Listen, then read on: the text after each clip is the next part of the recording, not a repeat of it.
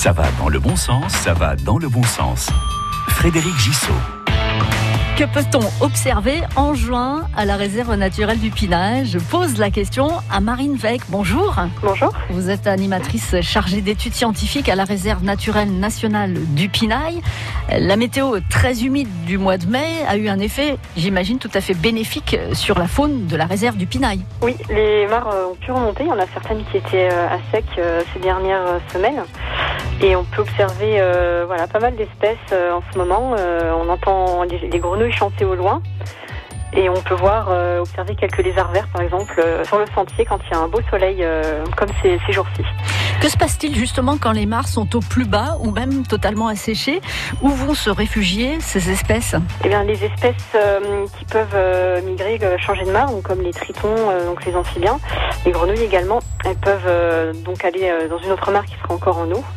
On a certaines espèces qui seront dans la mare et qui ne pourront malheureusement pas bouger d'endroit. Alors à partir de cet après-midi, il y a, et c'est un nouveau rendez-vous, un rallye pour les 6-10 ans. Ça s'appelle les après-midi nature sur le Pinail. Quelle est l'idée de ce nouveau rendez-vous? Oui, c'est ça. L'idée, c'est d'être en autonomie sur le sentier de découverte, donc en famille, parents ou grands-parents avec les enfants. Et livré en main, il y a des petites énigmes à résoudre tout au long du sentier de découverte. C'est des petites énigmes sur le thème de la nature, bien sûr, et du Pinail. Et à la fin, il y a une énigme finale à résoudre pour avoir une petite récompense. Ça dure combien de temps, ce petit rallye? Alors, ça dépend de à quelle vitesse les personnes avancent sur le sentier. Mais environ 2 heures, je dirais 1h30 à 2 heures. C'est la durée qu'on va aussi avoir pour profiter de ce sentier découverte de la Réserve du Pinail. Voilà, c'est ça, le temps de bien regarder autour de soi, de lire les panneaux. On peut déambuler en 1h30 à 2 heures sur le Pinail, c'est ça. Un autre rendez-vous à noter, ce sera le 6 juin, c'est la fête des mares. Oui, donc ce sera une visite sur les libellules.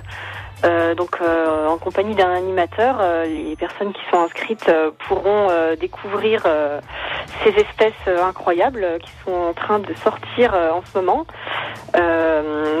On espère qu'il y aura une bonne météo pour pouvoir les observer. Justement, qu'est-ce que vous conseillez d'emporter, peut-être comme équipement, pour pouvoir observer ces petits animaux minuscules que l'on peut voir en ce moment dans les mares du Pinail?